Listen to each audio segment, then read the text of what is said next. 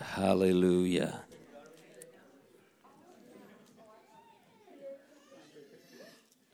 It's wonderful to be together in the house of the Lord. Praise God. I would like to just go straight into the Word tonight. Um, I feel like the Lord's been dealing with me throughout the day today.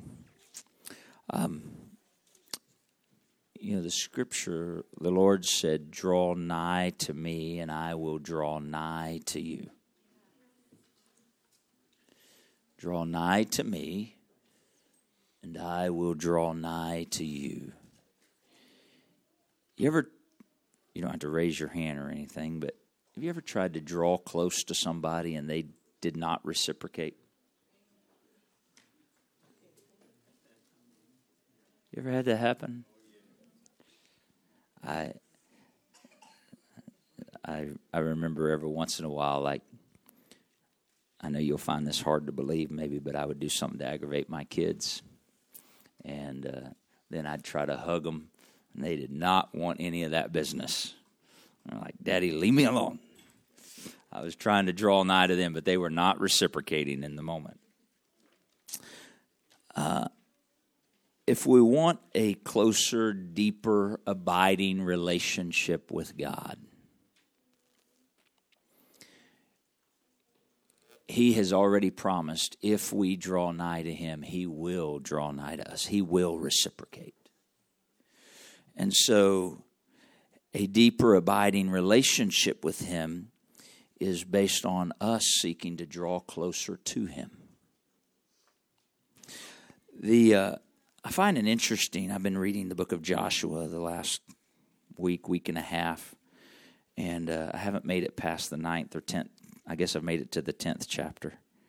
I'm a slow reader some days. Um, it's pretty interesting, some things we read. I want us to look in Joshua chapter number 8. I'm not going to try to read all three chapters tonight, but I want, you, I want to point out something here that uh, It's quite interesting.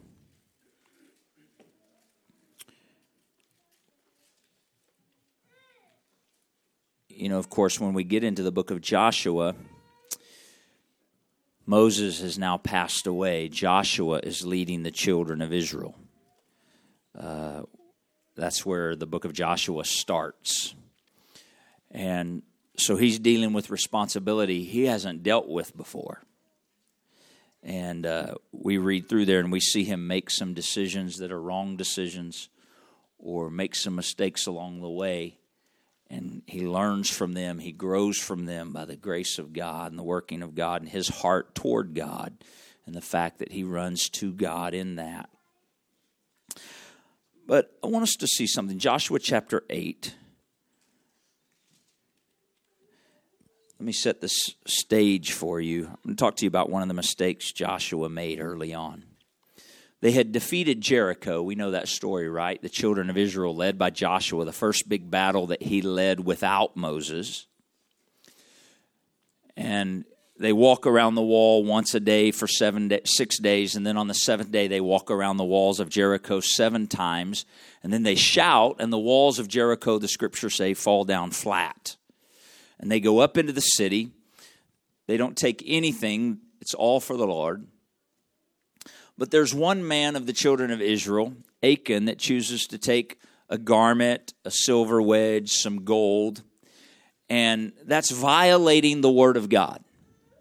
The instruction of the Lord was that they were to take nothing from Jericho. But this one man uh, acts of his own accord and takes this stuff, buries it in the scripture says the floor of his tent. So this has happened, and this is sort of over here in the background. Nobody knows about it except Achan. And so they come, and then there's this small town, much smaller than Jericho, called Ai.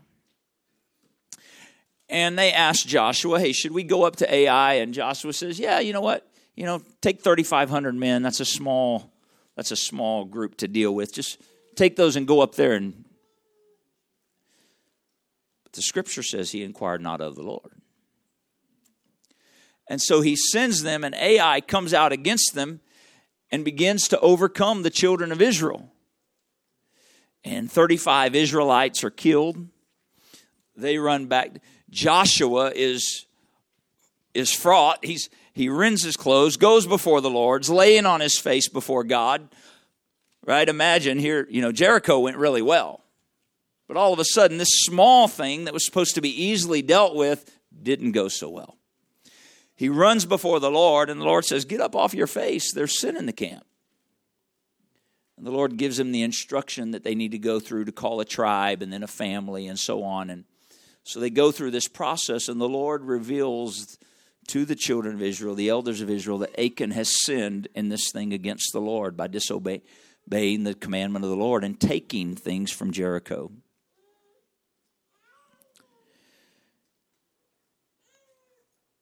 Isn't it interesting that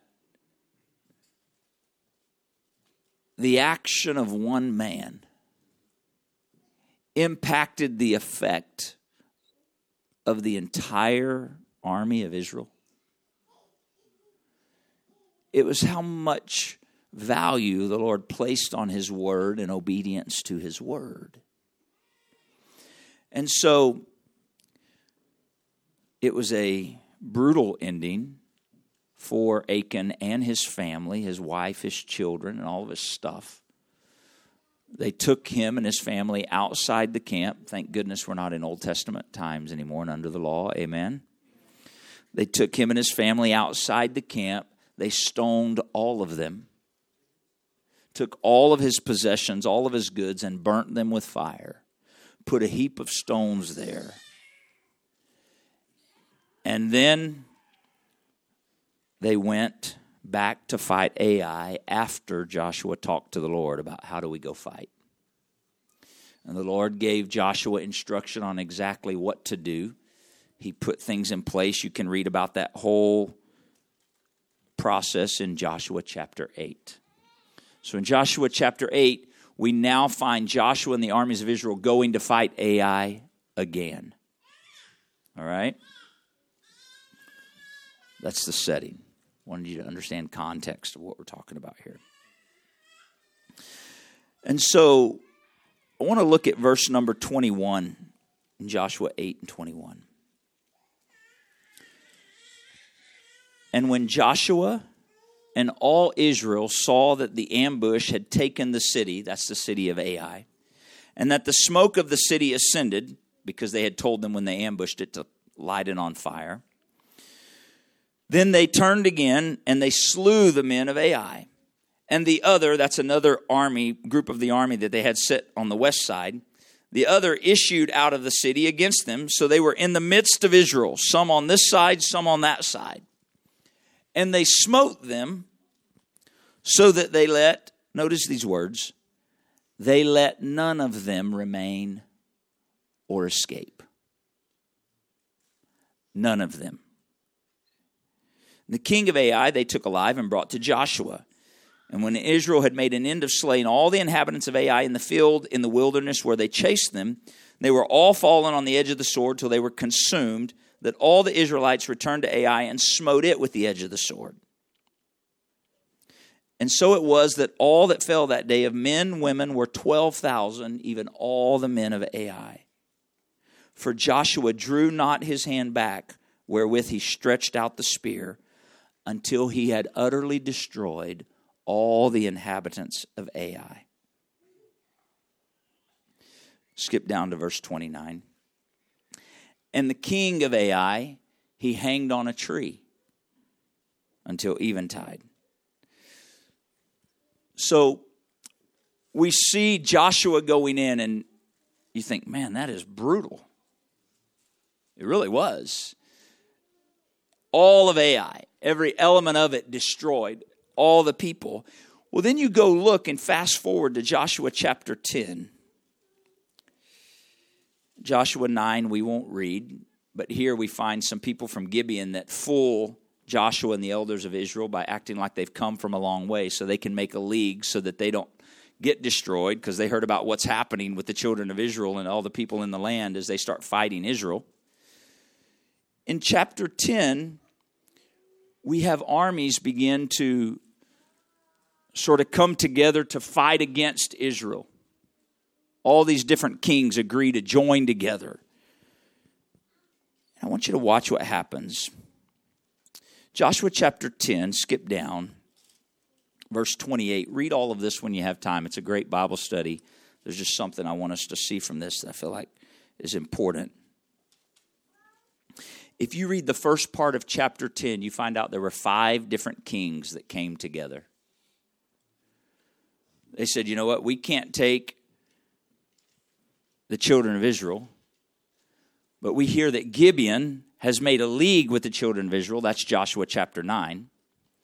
So these five kings come together and say, here's what let's do. Let's go destroy Gibeon.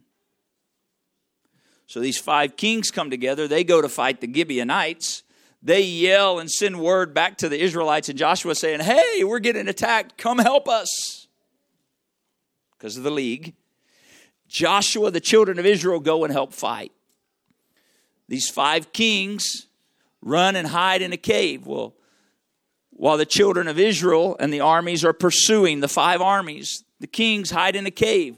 Well, Joshua, not to be deterred from pursuing the armies, says, Put some stones and block them in the cave and keep pursuing. And they do so. Go to verse 28 of chapter 10. Joshua 10 and 28. And that day Joshua took Makkedah. This is the place and smote it with the edge of the sword, and the king thereof he utterly destroyed them. And all the souls that were therein, he let none remain. There's those words again that we said about, saw about Ai. He let none remain. And he did the and he did to the king of Makkedah, or however you say that, as he did to the king of Jericho. Skip down to verse 30 because he left from there and he went to Libnah and fought against Libnah. Verse 30 says, And the Lord delivered it also, that's Libnah, and the king thereof into the hand of Israel. And he smote it with the edge of the sword and all the souls that were therein. Notice, he let none remain in it. But he did unto the king thereof as he did unto the king of Jericho. Now, watch what happens, verse 31. Then he passed from Libnah and all Israel with him to Lachish and encamped against it and fought against it. And the Lord delivered Lachish into the hand of Israel, which took it on the second day, smote it with the edge of the sword, all the souls that were therein, according to all that he had done in Libnah. You're starting to see a pattern here. A couple more verses, verse 33. Then Horam, king of Gezer, came up to help Lachish, and Joshua smote him and his people until he had left none remaining. And from Lachish, Joshua passed to Eglon, and all Israel with him, and they encamped against it and fought against it. And they took it on that day and smote it with the edge of the sword, and all the souls that were therein he utterly destroyed that day, according to all that he had done to Lachish. Two more verses. And Joshua went up from Eglon and all Israel with him unto Hebron, and they fought against it. And they took it and smote it with the edge of the sword, and the king thereof, and all the cities thereof, and all the souls that were therein, he left none remaining. According to all that he had done to Eglon, but destroyed it utterly, and all the souls that were therein. There's an interesting pattern here. If you remember, you go back, the Lord told Moses and the children of Israel when he brought them out of Egypt. He said, I'm going to take you into land I've promised you. And he told them there's these different nations there. And the only reason they're there is to preserve the land for you. But I'm going to give you the land. And you remember when they left Egypt, Egypt's a type and shadow of sin. When they crossed the Red Sea on dry ground and then Egypt pursued after them, The Lord had given them the word that after this day you'll see the face of the Egyptians no more. Egypt followed Israel into the Red Sea. The Lord caused the Red Sea to come back together as Moses stretched his rod over the water. And all of Egypt that pursued them was destroyed, never to pursue them again. Jericho was utterly destroyed.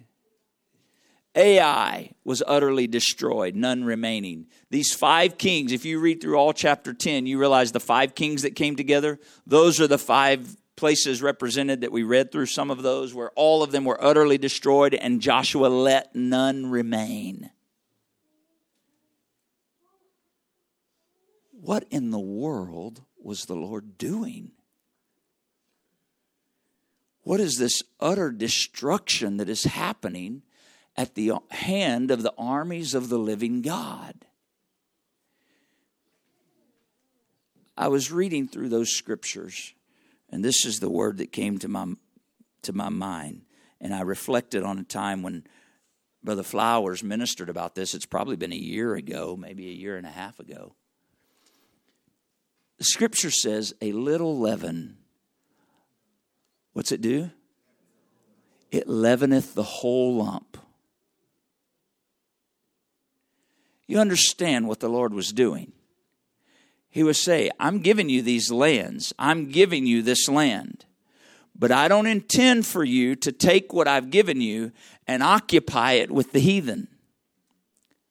I want you to destroy every element. Let none remain. Let none remain that would influence you contrary to my word and to my will. Let none remain. And so you can keep reading the book of Joshua. This pattern continues of utter destruction, utter destruction. Why? The Lord is showing a principle here through the children of Israel that we should understand that if I try to allow a little bit to remain, it's this idea I've, I've had people ask me along the way when they begin to start living for God and come into relationship with God. And remember where we started draw nigh to me, I'll draw nigh to you. And trying to have this deeper, abiding relationship with God. And ask this type of question Am I supposed to not keep the friends I have? And I want the wisdom of the Lord in that response, right? Because my response is, no, kick your friends to the curb. That's not the answer. You understand? But the reality is, if I'm pursuing God and they're not, but they remain close friends and influence, and I'm spending time there and communication there and fellowship there, something is affecting my spirit and affecting my walk in relationship with God. And so the Lord, we see this on a broader scale where we read in Joshua, the Lord is saying, You're going to eliminate any opportunity. The only reason I had those in the land was to preserve it for you. I didn't intend for you to go into the land. If you go back and read some of those things that we read in the laws of Moses, we find he says, Don't let your sons marry their daughters. What was he doing? He was preserving a people for himself. The Lord was preserving a people for himself. And we understand Old Testament Israel, this history of Israel, is a type and shadow for you and I as the church. And so when we are filled with the gift of the Holy Ghost, when we've been baptized and washed in his blood, the scripture says that he has bought us with a price. And so we belong to him now. And so what is he saying? He's saying, Hey, I want to separate you unto myself. You're a chosen people unto me. And so the Lord, as we begin drawing nigh to him, we realize, I'm going to pick on Brother Lewis, hypothetically speaking. Here, come on up here, Brother Lewis. You don't need the Bible. It'll be all right. So let's say Let's say Brother Lewis is a good for nothing heathen. Right? Doesn't care about the word, doesn't care about the Lord, doesn't love truth. He's just living life for him. But man, we've been good friends a long, long, long, long time. And I used to be just like him. Sorry, I should have been the bad guy. I apologize. You're stuck now. Too late.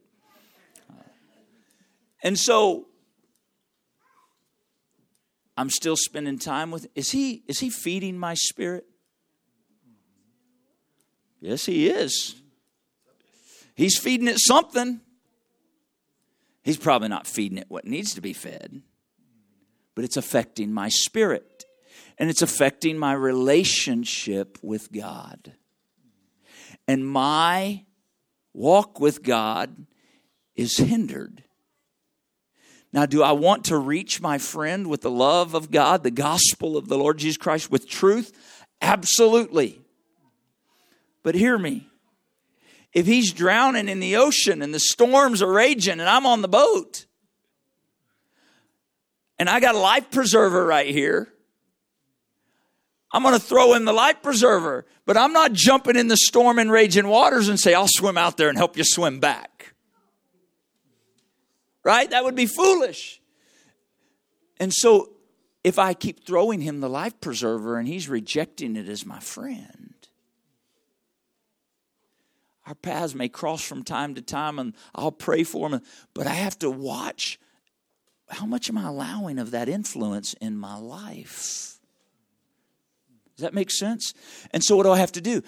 I have to, and this can sound harsh, I have to start putting some separation between me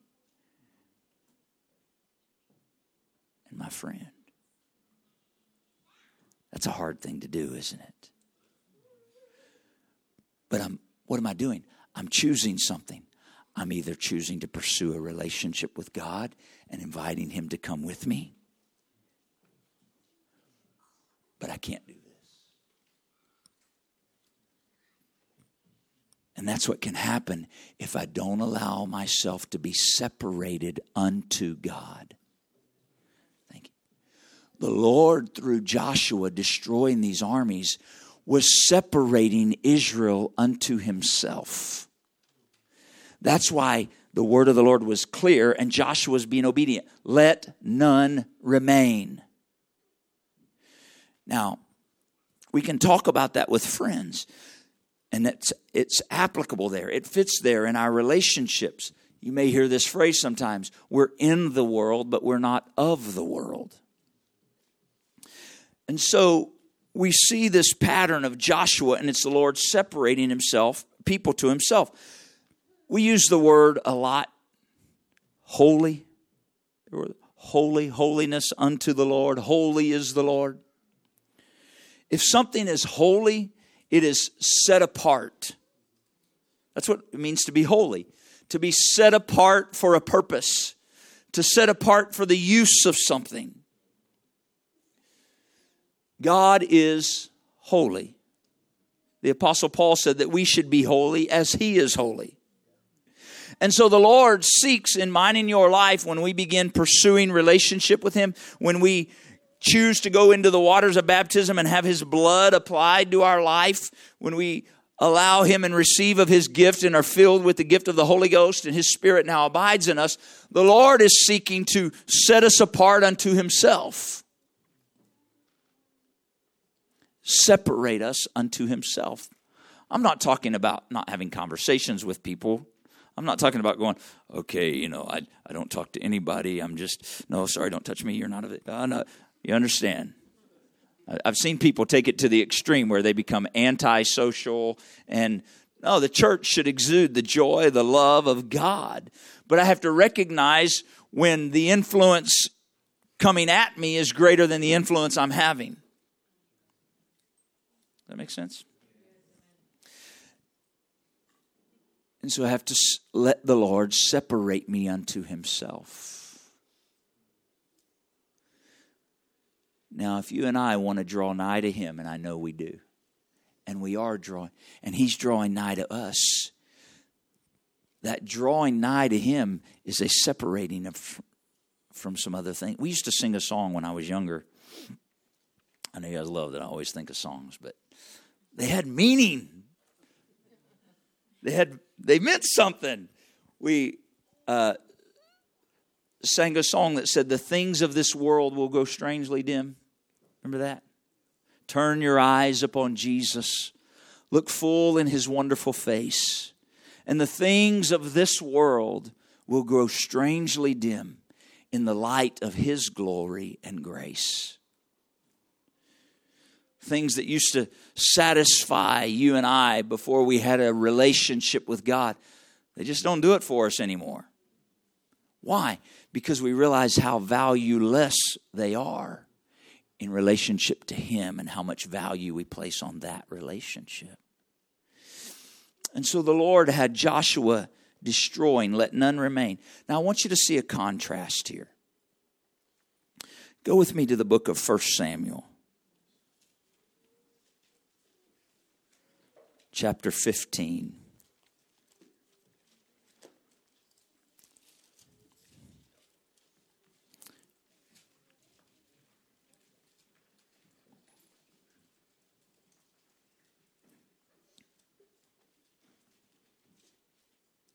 Verse number 2, 1 Samuel 15 2. The Lord is speaking to Saul, who is the king of Israel now. Listen what the Lord says to him. Thus saith the Lord of hosts, I remember that which Amalek did to Israel, how he laid wait for him in the way when he came up from Egypt. Now, again, the Lord is speaking to Saul the king. Now go and smite Amalek and utterly destroy all that they have and spare them not, but slay both man, woman, infant. He lays it all out there. Let none of Amalek remain. Animals, people, utterly destroy. it. Verse 4 Saul gathered the people together, numbered them in wherever that was, that many people. Verse 5 Saul came to a city of Amalek and laid wait in the valley. Now you can read this passage of scripture. Saul goes in with the armies of Israel. They smite Amalek. Saul takes the king of Amalek, doesn't kill him, takes him. They hang on to some of the sheep and some of the oxen. What was the word of the Lord to do? Utterly destroy all of it. They held on to some of that. And so Samuel goes to meet up with Saul after this battle. Samuel, the man of God, the prophet. Verse 10, skip down there. Or verse 9. Let's do verse 9. This is what we were just talking about. Saul and the people spared Agag, that was the king, and the best of the sheep and the oxen, the fatlings, the lambs, and all that was good, and would not utterly destroy them, but everything that was vile and refuse, that they destroyed. So they begin to choose, pick and choose. You know, this isn't so bad from Amalek. Let's keep this. This, this is clearly not good. Let's destroy. You know, this looks like it has value. This, this isn't so bad. Yes, it's from Amalek, but come on. It's good. And they kept it. Oh, this is evil. Let's destroy. Saul. But the word of the Lord was clear. Everything that's from Amalek, destroy it but they didn't.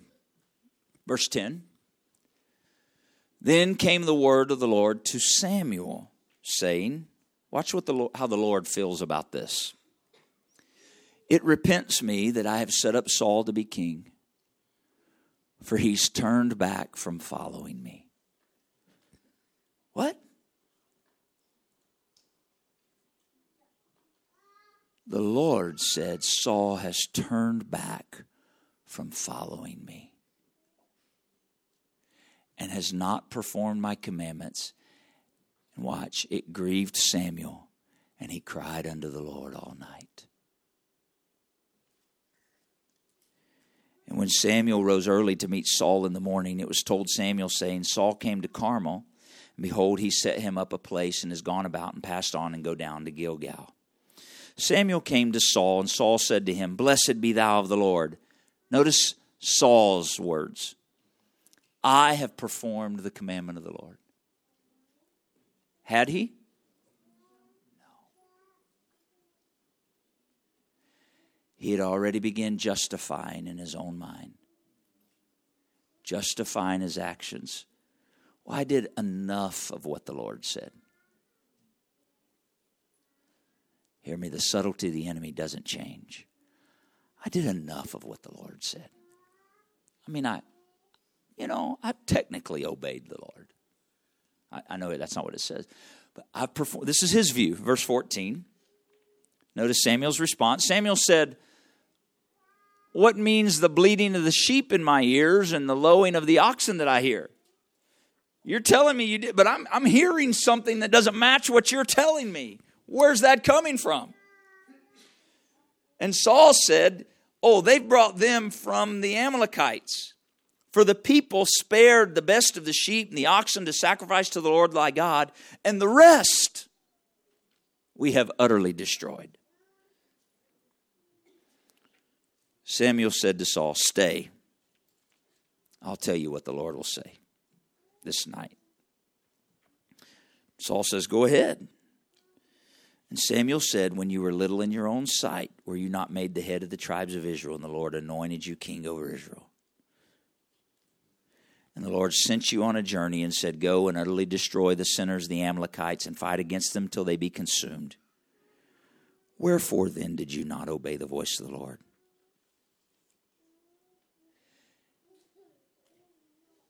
somehow Saul started finding value in the things of the world again. Somehow he started placing value on the things that had no value to God. And he started trying to justify well, this isn't so bad. I'll hold on to that. That can have value. And if you read a little further, we won't take the time tonight. You read through there, he begins to say, Well, you know, those good oxen and sheep, we were going to sacrifice them to the Lord. I, I had a plan for that. Saul, the Lord said, utterly destroy it. He didn't ask you to make your own plan. And this, it's from this passage of Scripture where we get the often quoted Scripture that says, Is not obedience better than sacrifice? Saul was pointing to making a sacrifice, Samuel was pointing to the fact that he chose not to obey. It's interesting. Again, take the time, read these chapters later. Samuel says, Bring the king Agag here. So they go and get the king because remember, they didn't kill him yet. They bring him up, and King Agag recognizes this guy looks a little angry. And so King Agag says, You know, isn't it enough? Isn't there enough bloodshed now? And the old prophet Samuel takes a sword, not the king Saul. The old prophet Samuel takes a sword, and the scripture says he hewed King Agag into pieces. Doesn't say he killed him. I mean, he did. But he didn't just one and done. The scripture says he hewed him into pieces the man of God was trying to send a message to the children of Israel. Utterly destroy means utterly destroy. Search it out in Scripture. We won't take the time tonight. At Saul's death, an Amalekite was involved. At the time of Saul's death, an Amalekite was involved. If he would have obeyed the word of the Lord, Feel the Holy Ghost right now. Now, we've made reference to friends and to Amalekites and different kings. Hear me. If we're not careful as children of God, we'll begin to allow things of the world to have place in our homes and in our lives that bring no value and no glory to God. And we'll begin to justify them. It's harmless entertainment. It's just something to occupy my time, but it's no harm. But yet it's created by the God of this world. And it's feeding something in our spirit, one way or the other. And it's either allowing us to draw nigh to God or it's not. And a little leaven can leaven the whole lump. I'll never forget um, a pastor I had years ago when I was a kid. He's passed on now. He made this statement. And I don't have it verbatim, but it stuck with me this way that what first calls for tolerance will then call for acceptance and then will call for approval. To the point that what at one time we said absolutely not and would not even tolerate. Our first step of letting down our guard is going, Well, I'll tolerate that, but just not in my house. And then we go from tolerance to, Well, you know what? I'll accept it, but I don't necessarily approve of it. And then you go from, Well, you know, I guess it's not all that bad. I have friends that. And we begin to move the line without recognizing the line we're moving is the Word of God. And it's impacting our relationship with God because we're allowing some of Amalek, Amalek to live. We're allowing some of these kingdoms to live when the principle of the Word of God is utterly destroy it. Why don't you stand with me tonight?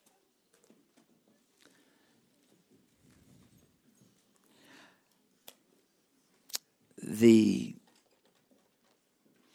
Apostle Paul made a statement. He was writing to the church, of course. It's interesting that he was writing this to the church. He said to the church, Come out from among them. He was speaking of the world in which they lived. Hadn't that already taken place? Apparently, there was still a little bit. He said, Come out from among them and be ye separate, saith the Lord. So it wasn't just some guys. I, he was speaking under the inspiration and instruction.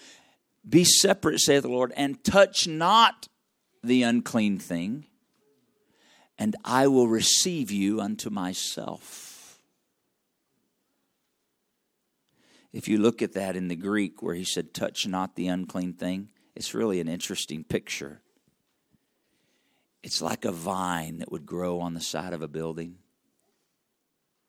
It uses that metaphor where that the second it begins to make contact, it finds a way to somehow get a hold and it can grow and cover that whole building. And so Paul was saying, don't even touch it, don't even let it make contact because the second you let it make contact, it will begin to spread. Touch not the unclean thing. As these scriptures have been turning in my spirit, I've felt the Lord reminding me of where we are in time and where we are as a congregation of people and his desire to work through us reaching in these valleys as we've talked about consistently these last few months. And I hear the beckoning of the Lord that's saying, separate from all those things, utterly destroy those things, be separated wholly unto me.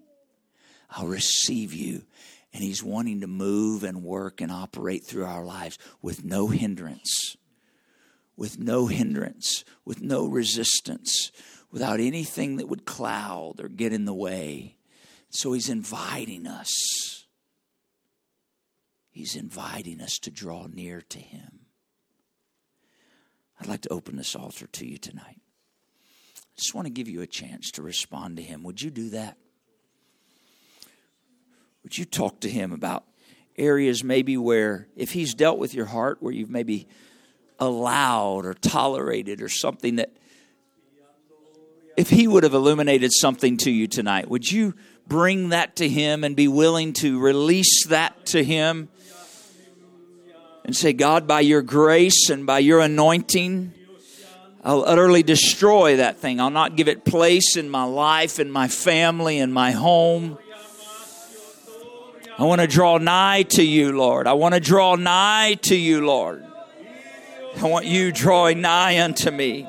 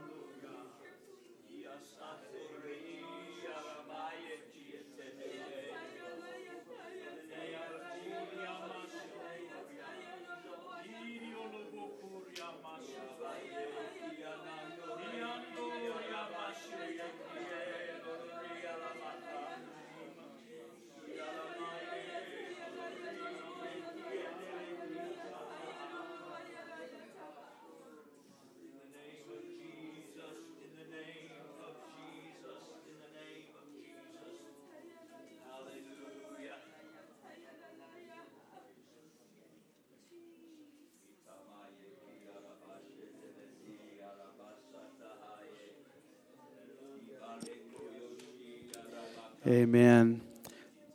I find it significant how Joshua would go from one kingdom to the next kingdom to the next kingdom. We there's not just one issue. I mean, I, I don't doubt that the Lord is illuminating issues to us tonight. But in as you think about applying this in your life, in your home, we don't just have one enemy. We, I guess I could say our enemy has many facets, and it could be a trick to to fixate on one and think, okay, as long as I got this issue conquered, I'm good. That's not how it was with Joshua. Even as Elder Hart said, it, with the first battle being Jericho, and, and they could think we're good from here on out because we won this biggest battle and the first one. And then the next thing that they face, a small thing, ends up being something that has to be dealt with just as well. And, and as Elder Hart said that, he mentioned the term kingdoms, multiple. That stood out to me. I want my I want every area of my life to be free of any influence of any other kingdom other than his kingdom. Amen. Amen. I'm going to ask my wife to come make an announcement uh, regarding this weekend before we dismiss Sister Flowers.